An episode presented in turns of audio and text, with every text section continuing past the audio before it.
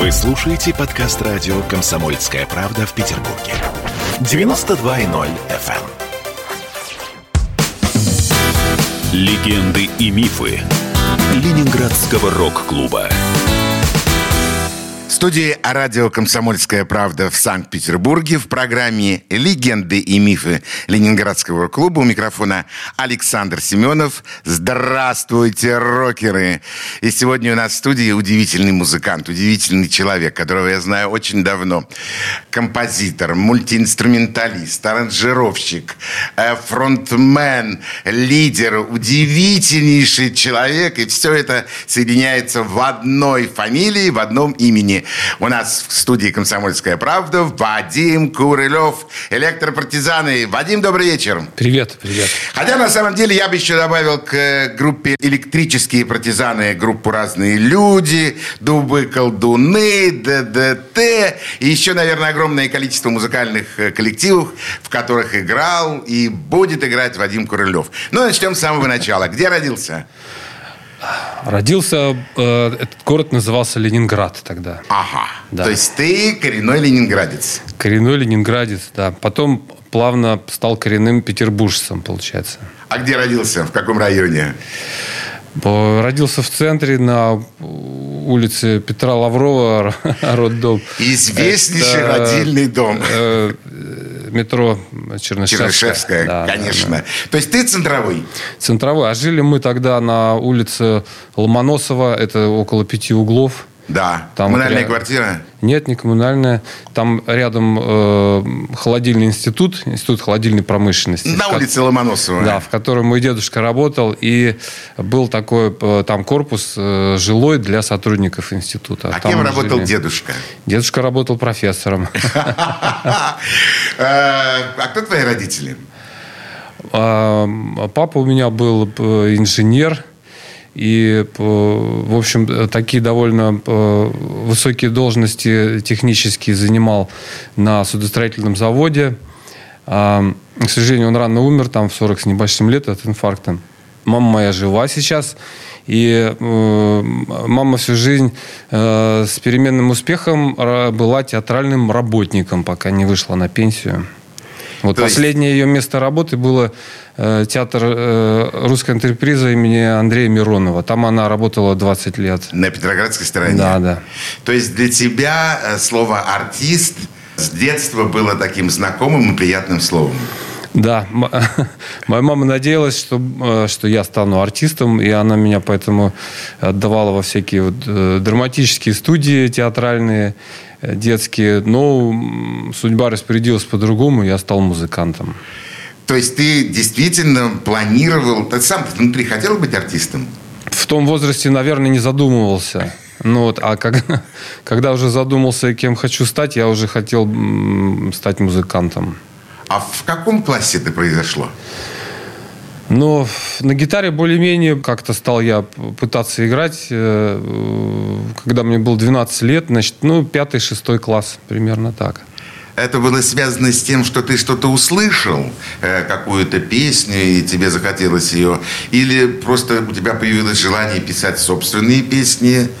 Что получилось с щелчком вот этим? Ну, не знаю, видимо, все-таки я э, ребенок 60-х годов, и э, в те годы э, так или иначе гитара э, являлась таким символом чего-то прогрессивного, свободного, того, что привлекает э, позитивное внимание. Вот, и очень популярно было тогда в каждой компании обязательно кто-нибудь на гитаре играл. Это было в кинофильмах э, видно, это было в жизни заметно. То есть э, гитара как-то привлекала меня своим таким, э, эм, ну, как сказать, цент, центровала так все. Для, для меня весь мир э, цен- э, собирался вокруг гитары и исполнения песен. Поэтому я, наверное, был обречен стать музыкантом. Круто. А вот когда ты говоришь о привлечении внимания, не было ли здесь э, какой-то такого легкой подводки к тем девушкам, которые обращают внимание на тех симпатичных юношей, которые стоят на сцене с инструментами в руках? Не знаю, в таком возрасте, в 10-12 лет, наверное, это еще как-то по минимуму. Может быть, это подсознательно происходит, ага. не, не отдаешь себе отчет. Не знаю.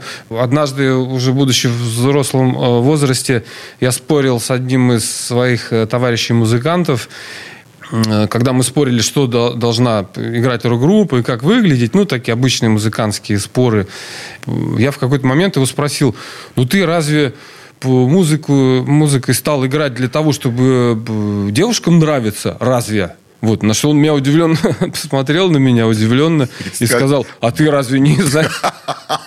Это для меня было некоторое откровение, я, да, потому что я никогда это впрямую не связывал, по крайней мере, для себя. Мне казалось, что какие-то цели более э, глубокие, там, я не знаю, космические цели какие-то, они понравятся просто девушкам. Ну, какая высокая планка, какая высокая планка поднята для музыканта. Это здорово. Ты хулиганом был в школе? Не очень, но э, временами. Временами бывал склонен, да, к хулиганским выходкам. Ну, слава богу, это не сильно, э, как бы, не втянулся я в это дело. А учился ты хорошо? Сначала хорошо, потом все хуже, хуже. К концу школы я уже вообще с трудом как-то школу ну, заканчивал. Ну, конечно, если начать играть на гитаре в 12 лет, то уже как-то к 16 да, уже, наверное... Да. Кроме, кроме гитары уже ничего не остается. Ну, до, до пятого класса я учился хорошо, да. А потом как-то постепенно съехал. Ну, в общем, э, слава богу, что я вообще школу закончил, десятилетку. В институт меня не взяли, и поэтому... А, а ты поступал? Я пытался в институт культуры поступить, да. А, родители, профессорская семья, преподаватели, в институт культуры, все про... И тебя не взяли туда? Культура от меня отвернулась, отмахнулась. Вот, и я понял, что э, я пойду другим путем. И ты пошел, действительно. Я пошел. А у тебя есть музыкальное образование? А, какого-то такого внятного, законченного нет, хотя я пытался учиться как раз между школой и армии, вот в тот год я э, посещал такое платное вечернее джазовое училище на улице Салтыкова-Щедрина было. Э, Вадим, очень многие музыканты, которые приходят в нашу студию, сидят на твоем месте, вспоминают ага. это прекрасное, незабываемое училище. Это легендарное место. Да, угол Суворовского да. и Салтыкова-Щедрина. Да. Но не получилось. Что мы будем слушать сейчас? Что ты предложишь нашим радиослушателям? Давайте послушаем. Сейчас вот у нас только недавно вышел э, новый альбом у «Электропартизан». Он называется «Сквозь время». И предлагаю послушать такую задумчивую песню э, о нашем городе.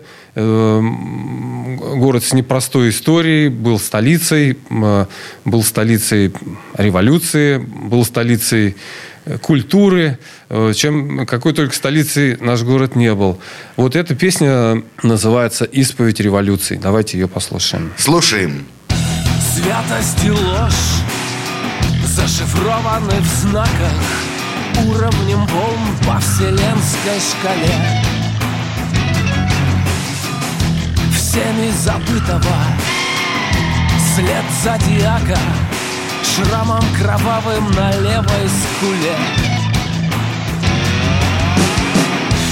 Копать религии на фресках истории Сводки любви уходящих времен.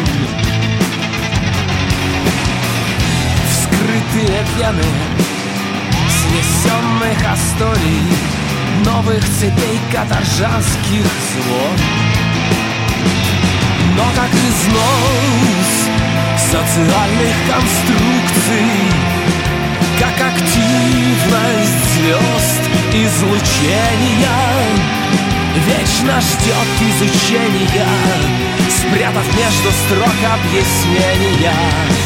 Этот город исповедь.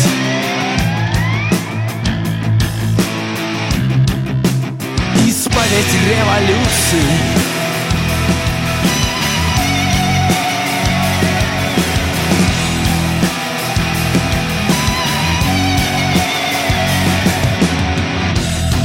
безымянным Прошел через стены. Память фильтруя болью камней Как гладиатор Имперской арены. Прошлого кровь оставляя на ней. Капля за каплей Точит фундамент под революции слезы земли. Древних решеток Нарушив орнамент Песни росли как могли. И как износ социальных конструкций Как активность звезд излучения Вечно ждет изучения Спрятав между строк объяснения. Этот город исповедь.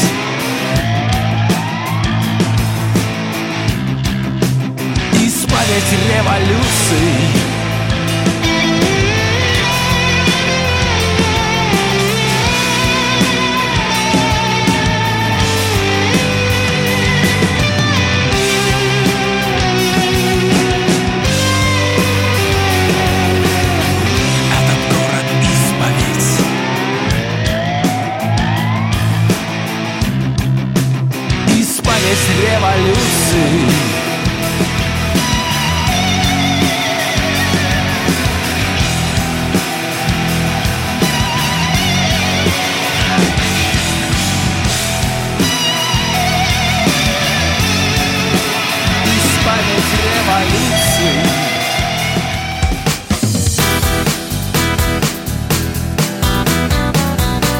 Легенды и мифы Ленинградского рок-клуба.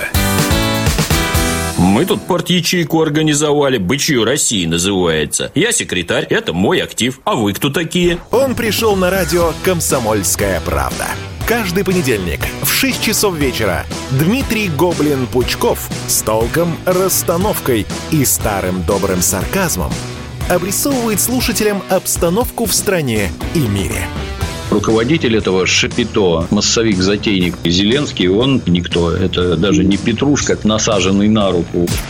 Гражданин Байден, который публично называет президента Российской Федерации убийцей, тоже как-то, на мой взгляд, немножко не в себе вызывают изумление коммунисты, которые стоят с монархистами, нацистами, гомосексуалистами. Вас-то что туда принесло? Я могу понять, чего хотел Владимир Ильич Ленин. Полного изменения общественного строя. Вот это вот действительно серьезная задача. Каждый понедельник в 18.00 по московскому времени. Подключайтесь. Гоблин плохого не посоветует. Легенды и мифы Ленинградского рок-клуба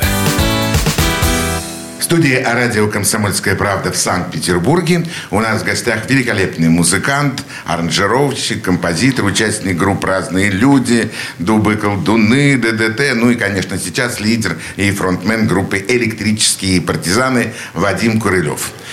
Вадим, а дальше как, э, как складывалась твоя судьба? Ты ушел служить в армию. Да. Я служил в погранвойсках. Сначала в городе Калевала, это в Карелии, в погранотряде Каливальском. Но потом меня командировали э, в Ленинград э, в ансамбль песни и пляски округа пограничного для прохождения дальнейшей службы. Как же так получилось, что вот вдруг пограничник Курылев вдруг был откомандирован, да еще в краснознаменный ансамбль песни и пляски? Еще не имея музыкального образования. Еще не имея музыкального да. образования. Что же подвигло твоих начальников в тебя перевести? Ну, мне очень повезло. У меня был хороший э, друг, старший товарищ, такой Андрей Степанов, который уже как раз, э, он закончил, кстати, Институт культуры, вот, и он служил, после Института культуры он служил э, вот в этом ансамбле песни и пляски. Он сделал все возможное. Когда я совершенно случайно попал служить в погранвойска в этот же северо-западный округ, вот, и Андрей, когда об этом узнал, он сделал все возможное и невозможное, чтобы меня взяли э, в оркестр этого ансамбля. Он сам играл там на бас-гитаре и уже собирался уходить на дембель. Вот, и он сказал, что в Каливальском погранотряде служит лучший бас-гитарист Э, всех времен всех, и народов. По крайней мере, э, северо-западного пограничного округа. Лучше вы не найдете мне замену, сказал он. И, в общем, уговорил художественного руководителя, и меня взяли. Ну, это просто фантастическое событие. Вот так просто взять и... И как шла остальная служба в течение следующего времени? Э, мне очень повезло, что служба вот, в вооруженных силах э, мне помогла как музыканту во многом, потому что я попал э, в, творческий коллектив, в, в окружение молодых музыкантов, которые там служили срочниками, они все были образованные, кто после училища Мусорского, там, кто после консерватории, кто-то после театрального института. Вот я, короче, попал немножко в такую богемное сообщество. В армии. Да, и, и там люди были очень прогрессивные, мы слушали на тот момент очень много записей музыки хорошей, э, я стал увлекаться э, там Э, джазом и джаз-роком прошел такой серьезный период для себя э, осознания джазовой музыки. Серьезно занимался джазом какое-то время. Потом джаз у меня из моей жизни ушел, но он мне в определенный период, конечно, очень помог как музыканту. Это мне говорит настоящий истинный рок-музыкант, да. сидящий напротив меня. Типа увлекался джазом. Увлекался, да. Играл. Ну, джаз это же довольно сложная музыка.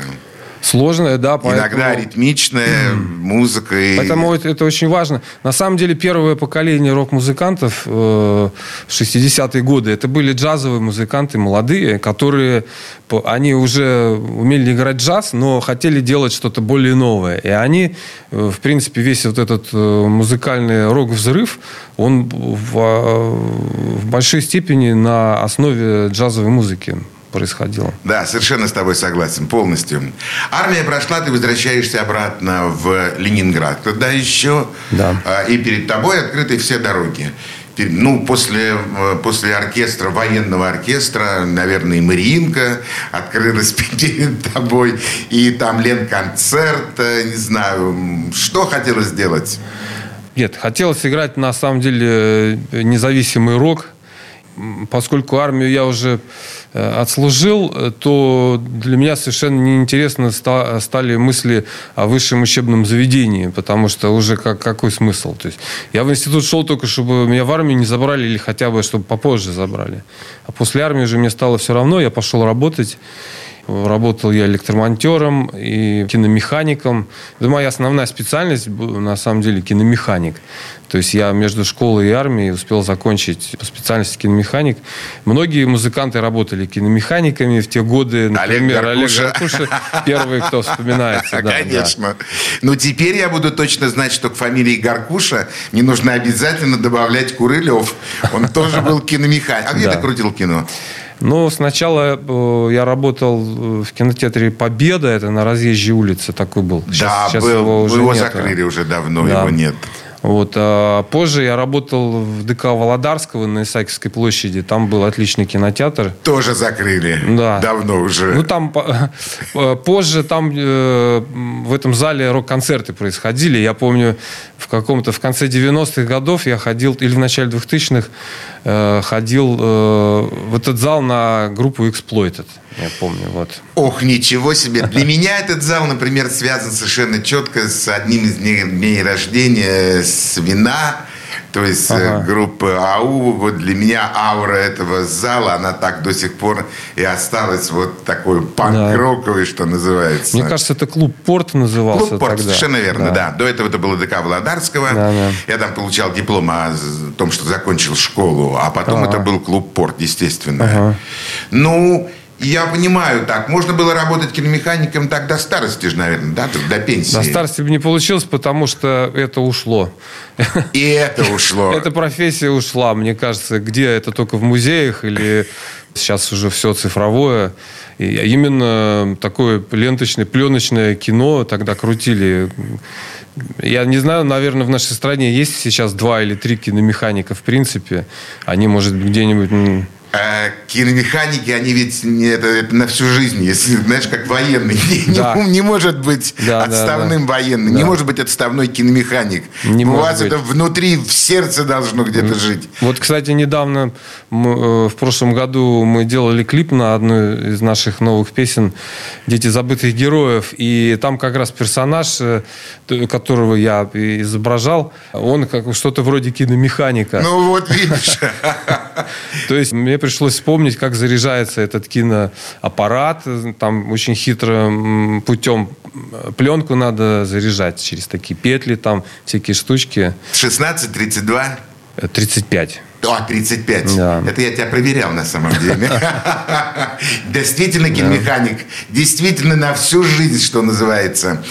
Я хочу, чтобы ты предложил еще нашим радиослушателям еще один трек, еще одну песню. Как ты называешь, кстати, свои произведения? Песнями. Песнями. Песнями. Значит, тогда еще одну песню. Что будем слушать? Это тоже песня из нового альбома «Сквозь время». Песня такое э, воспоминание о детстве, можно так ее представить. Э, Она посвящена... Вот полгода назад э, умер Владислав Крапивин, такой знаменитый советский детский писатель. Он очень много написал книг э, классных, которые сейчас, наверное, назывались бы культовыми. Вот. Я в детстве тоже читал, у меня была одна из любимых книг, это «Мальчик со шпагой». Начинался с большой такой главы-маленькой повести, которая называлась «Всадники на станции Роса». Это такая удивительная история, которая произошла с мальчиком Сережей, значит, его приключения, злоключения пионерском лагере, и как он оттуда из лагеря э, ушел, убежал, значит, едет в город. И вот книга, на самом деле, замечательная, я ее недавно э, перечитал. И эта песня посвящается моему детству, посвящается э, той эпохе, посвящается писателю Крапивину «Всадники на станции Роса». Слушаем. Рискуя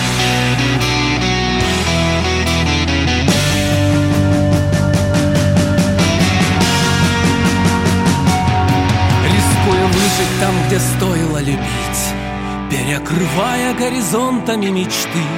Во сне поверишь, это небо не забыть Но записать все наяву не сможешь ты. Услышишь эхо, словно падая в росу Поймал стихов забытых радиоволну В письме на землю это время нарисуй Но на конверте не указывай страну Полночный траур в сердце бьется горячо. Ожившим пламенем тревожат голоса. А за окном взлетает осень кумачом. И мчатся всадники на станцию роса. И мчатся всадники на станцию роса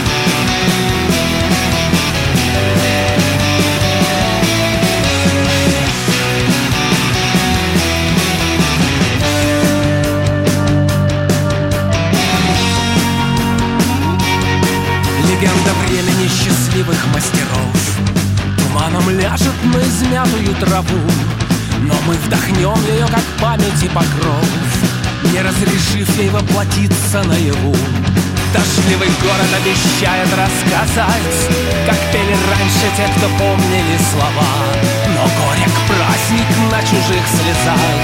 И не вмещает столько песен голова продолжение на картах не найти. Застыл твой поезд по дороге в небеса. Но ты ведь знаешь, что любовь уже в пути. И мчатся всадники на станцию роса И мчатся всадники на станцию роса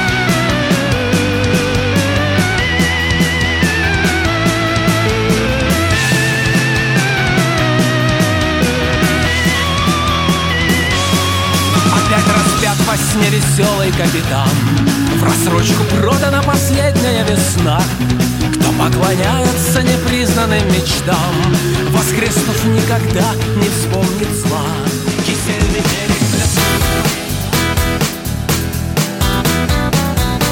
Легенды и мифы Ленинградского рок-клуба. Горбачев уже давно не у власти, но все эти годы идет суд над. Судят жестоко, приговоры выносят размашистые, безапелляционные. Нередко расстрелять. И некоторые готовы лично этот приговор привести в исполнение. Здесь нет равнодушных. Судить Горбачева легко, понять его трудно. Так кто же он, Михаил Сергеевич, созидатель или разрушитель? Слушайте аудиосериал «Однажды в Советском Союзе». Невероятная история Горбачева. С понедельника по среду в 10 часов вечера по московскому времени. Легенды и мифы Ленинградского рок-клуба. Студии радио «Комсомольская правда» в Санкт-Петербурге в программе «Легенды и мифы Ленинградского рок-клуба». У микрофона Александр Семенов, а у нас в гостях музыкант, электропартизан, разных людей, дубы-колдуны, ДДТ, Вадим Курылев.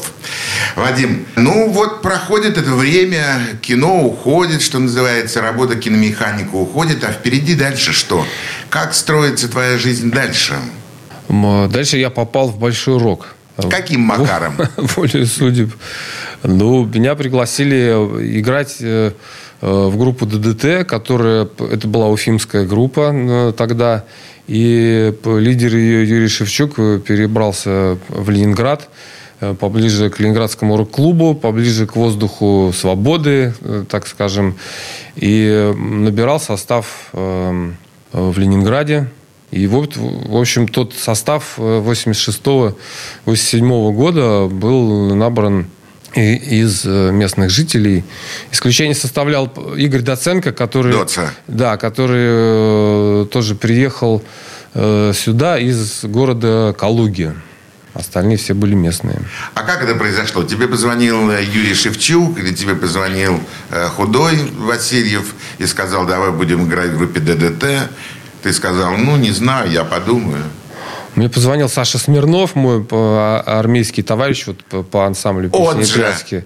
Не, нет, не Андрей Степанов, а другой товарищ, Саша Смирнов, с которым мы записывали подпольные альбомы, еще находясь ну, там на службе в войсках.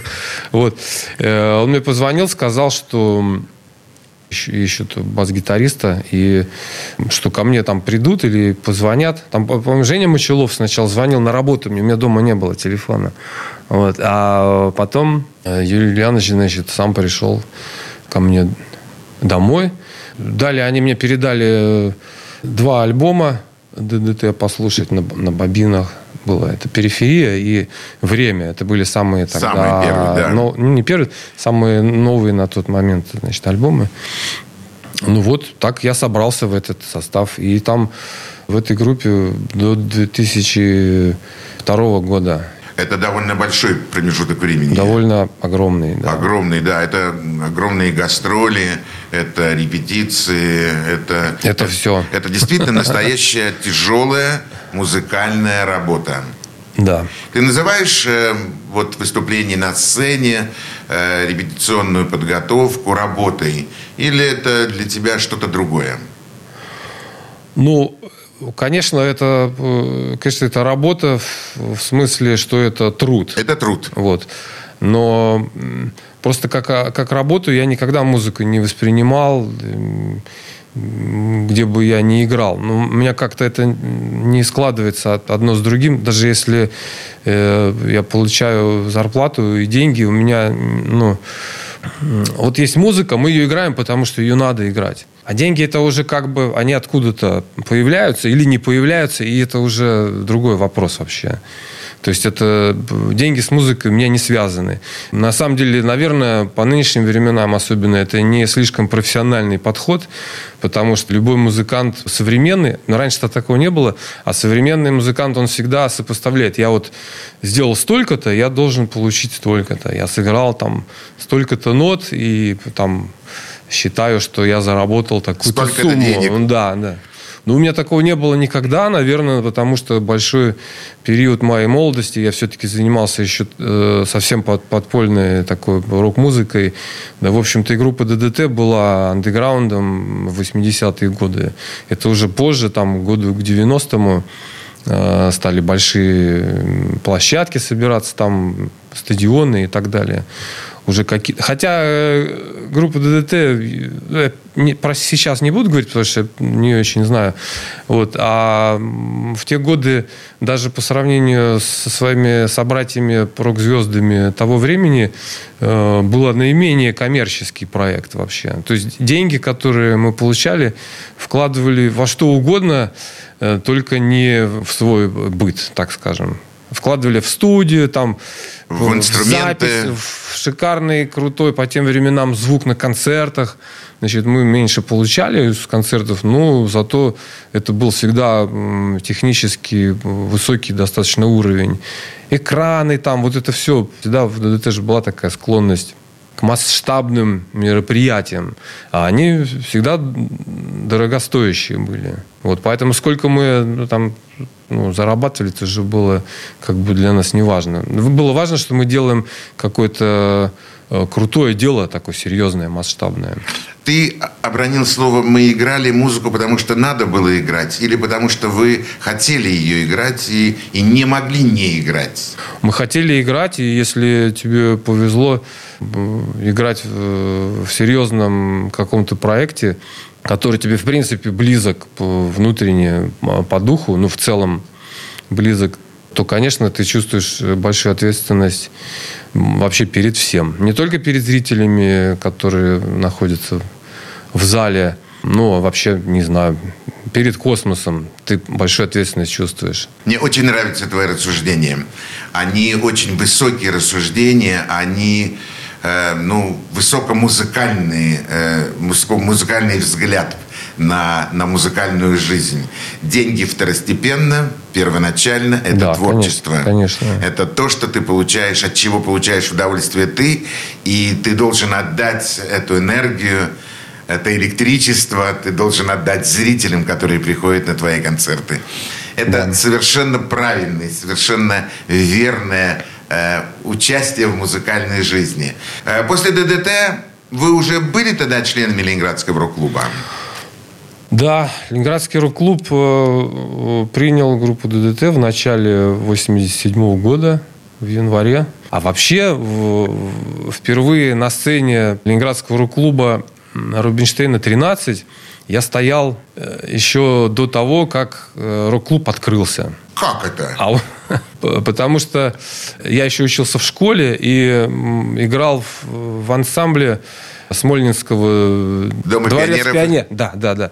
Вот. И был какой-то то ли районный, то ли городской смотр-конкурс, значит, молодежных ВИА. И вот, и мы там участвовали. И вот этот конкурс проходил как раз в этом зале, где вот этот э, театр народного творчества. ЛДХС. Да, да. Который потом стал знаменитым основным залом Ленинградского рок-клуба. Вот, так что рок-клуб открылся в марте, 81-м. в марте Марта, 7 марта. 81 да. А это происходило либо в декабре, либо в январе, ну, вот зимой. Ты сторожил? Ты еще до Да. открытия рок-клуба был на этой сцене Да. и был уже басистом. Нет, я тогда был э, ритм-гитаристом и основным вокалистом. Какое красивое слово. Ритм-гитарист. Давай послушаем еще одну песню, которую ты предложишь нашим радиослушателям. Да, следующая песня такая нем- немножко более грустная. ну, Это философская баллада о тех людях, которые в разные эпохи несут э, человечеству какой-то свет. Мне кажется, что эта песня посвящена получилась подсознательно, я потом это понял, что она во многом посвящена э, памяти э, Булата Куджавы. У него есть э, несколько песен, где упоминаются фонарщики. Одна из песен в фильме «Буратино» была вот про фонарщиков.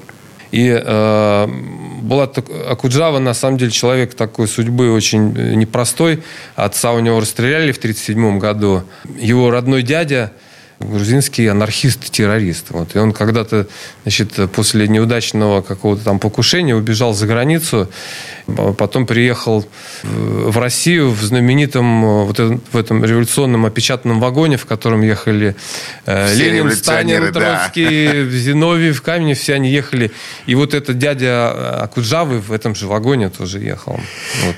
Так что такая вот судьба. Как она называется? Песня называется «Фонарщик». Слушаем. Тьмой затопленный город со дна поднимал, Чтоб поверить в предельность глубин. Разворачивал сны, да под голову клал Тем, кто ночью остался один. Стоя между дорог, в небо молча смотрел, Перехватывал прошлого взгляд. Пустота, что вокруг заменила расстрел На лишение редких наград Но если погасло время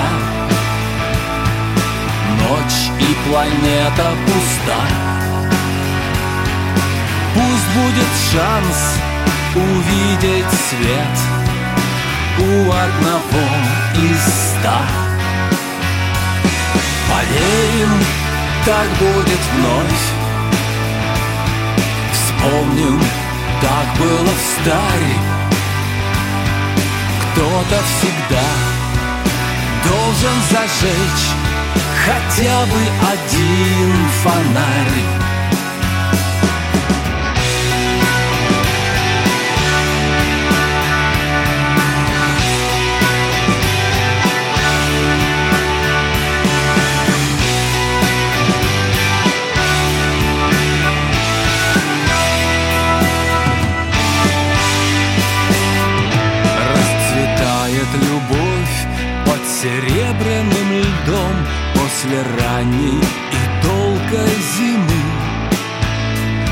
Расскажи ему все, что придумал о нем Пусть забудет, что он это мы.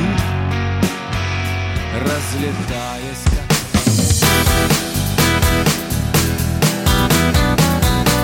Легенды и мифы Ленинградского рок-клуба. Просыпайтесь, вставайте, люди православные! В эфире радио «Комсомольская правда». Я Сергей Мордан. Прогноз на 21 год вас не порадовал, я надеюсь. Конвойные в белых тулупах, лающие овчарки, прожектора шарят по белой пустыне. Давайте уже вот по-нашему, по-русски скажем. По Врагам и изменникам Родины нет и не будет пощады. Руки прочь от Егоды. У него нашли огромный дилдо в шкафу. А вообще он отмазывал заключенных и пил с ними коньяк. Каждое утро в 8 часов по Москве публицист Сергей Мардан заряжает адреналином на весь день. Мне кажется, это прекрасно. Легенды и мифы Ленинградского рок-клуба студии радио «Комсомольская правда» в Санкт-Петербурге в программе «Легенды и мифы Ленинградского рок-клуба» у нас в гостях мультиинструменталист, фронтмен группы «Электрические партизаны» Вадим Курылев. Вадим, рок-клуб, когда ты первый раз услышал вообще вот э, словосочетание «Ленинградский рок-клуб»? Я думаю, что в 81 году и услышал это сочетание – по-моему, это стало сразу э, среди молодежи, интересующейся э, рок-музыкой, это стало сразу известный факт, что открылся рок-клуб. Еще, может, толком не слышали записи этих групп, но событие уже было известно.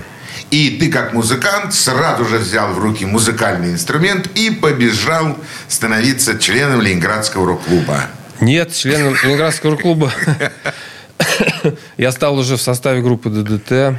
До этого как-то все группы, в которых я э, принимал участие, они как-то из репетиционного периода не вышли, так скажем. Поэтому в тот момент, когда меня позвали в ДДТ, я как раз э, ни в какой группе не состоял. Просто на бас-гитаре дома играл, шел свои исполнительские навыки. И вот. ждал приглашения? Да я ничего не ждал особенно. Ну что, мне было 22 года, а что там вообще ждать? Э, я работал электромонтером и э, играл на бас-гитаре дома. У меня даже был свой какой-то усилитель и колонка дома стояла басовый. Соседи с ума сходили? Ну, возможно. Не знаю. Я их не опрашивал. По-моему, там они достаточно сумасшедшие были и так. И без того? Да. Рок-клуб. Когда вы уже стали членами Ленинградского рок-клуба, что вам это дало? Ну, э, рок-клуб же он что давал? Ну, давал возможность официально выступать с концертами. То есть тексты твоих песен были проверены. Залитованы. Да, все, как бы твое творчество было утверждено, что да, любительская группа ну, на любительском уровне с данным репертуаром имеет право выступать. Потому что до этого это было совсем подполье и довольно вообще опасные были часто мероприятия для многих печально заканчивались. Совершенно верно. Вот. Поэтому, может быть, э, как считается, что это КГБ создало рок-клуб, чтобы для всех, для, за всеми присматривать было удобно. Отчасти может быть и так, но э, у всех же появилась возможность выступать, публике появилась возможность Слушать. ходить на эти концерты, и это было разрешено, в общем-то. Э, на самом деле ты удивительно четко и очень э, искрометно с, действительно раскрыл существование рок-клуба. Можно было официально играть, и официально были залитованы все эти тексты, да. которые вы писали. Действительно, именно этим-то, наверное, Ленинградский рок-клуб и, и был нужен всем тем ребятам, которые брали в руки музыкальные инструменты и начинали играть. Совершенно верно. У тебя только что вышел альбом. Я его держу в руках. Рекомендую всем, кстати, его либо приобрести, либо уж хотя бы послушать. Он называется «Сквозь время». «Сквозь время». Несколько песен из этого альбома мы уже слышали. Но я знаю, я уверен, что есть возможность не только послушать сам компакт-диск или послушать на каких-либо других носителей, но увидеть и исполнение этой музыки вживую. Это будет в клубе «Время Н». «Время Н» 23 мая. 23 мая. Будет презентация нашего нового альбома. А также э, в Москве будет 27 мая в клубе «Город». Э, ну, я на самом деле хочу пригласить всех, конечно, жителей Санкт-Петербурга и гостей нашего города. Клуб «Время Н», Васильевский остров, презентация альбома «Сквозь время». Э, на сцене электропартизаны. Я с удовольствием приду. Начало во сколько будет? В 20 часов. Как обычно. Не меняй ничего. Ну, да. Это будет такое, Вадим, легкое подведение итогов, потому что, глядя на великолепно исполненное оформление альбома, где есть чудеснейшие просто детские фотографии, да. э, ты с музыкальным инструментом, с гитарой уже, не бас-гитара, просто гитара. Просто гитара. Да. И это будет такое легкое подведение итогов, или это просто будет э, очередной номерной альбом, который выходит вот в 2021 году? Э, сложно сказать. Мы только что недавно этот альбом записали, закончили и выпустили. Конечно, это подведение итогов какого-то определенного этапа в жизни. Но это э, про любой альбом можно сказать. Любой альбом – это какой-то этап в творчестве группы или там автора.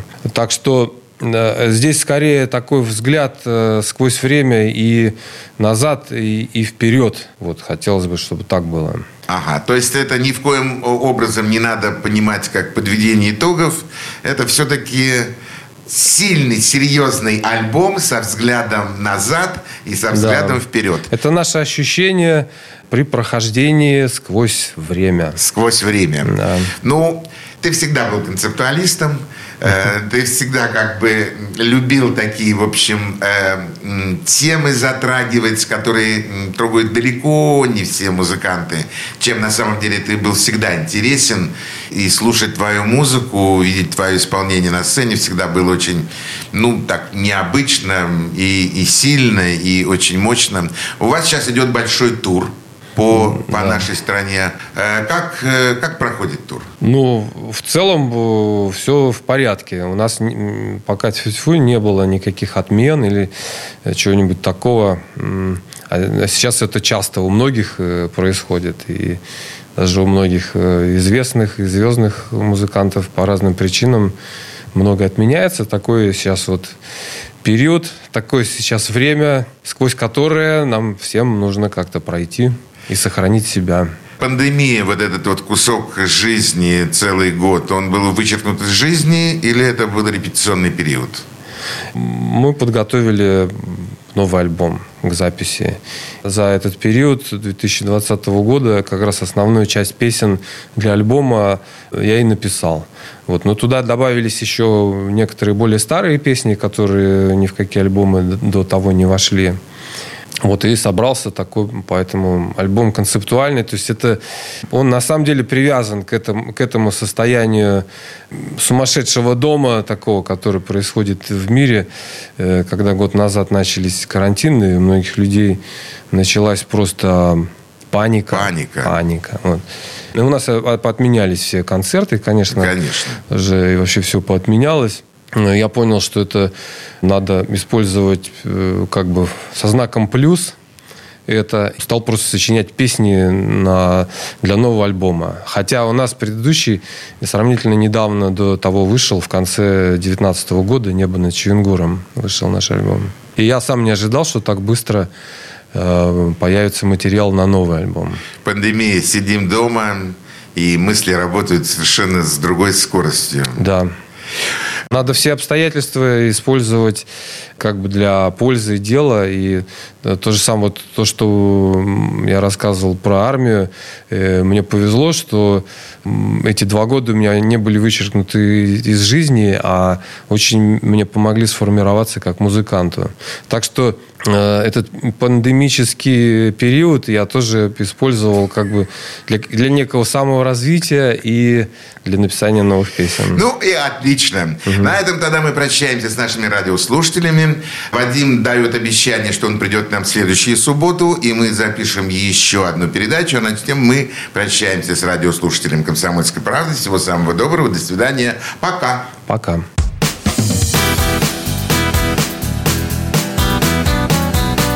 Легенды и мифы Ленинградского рок-клуба.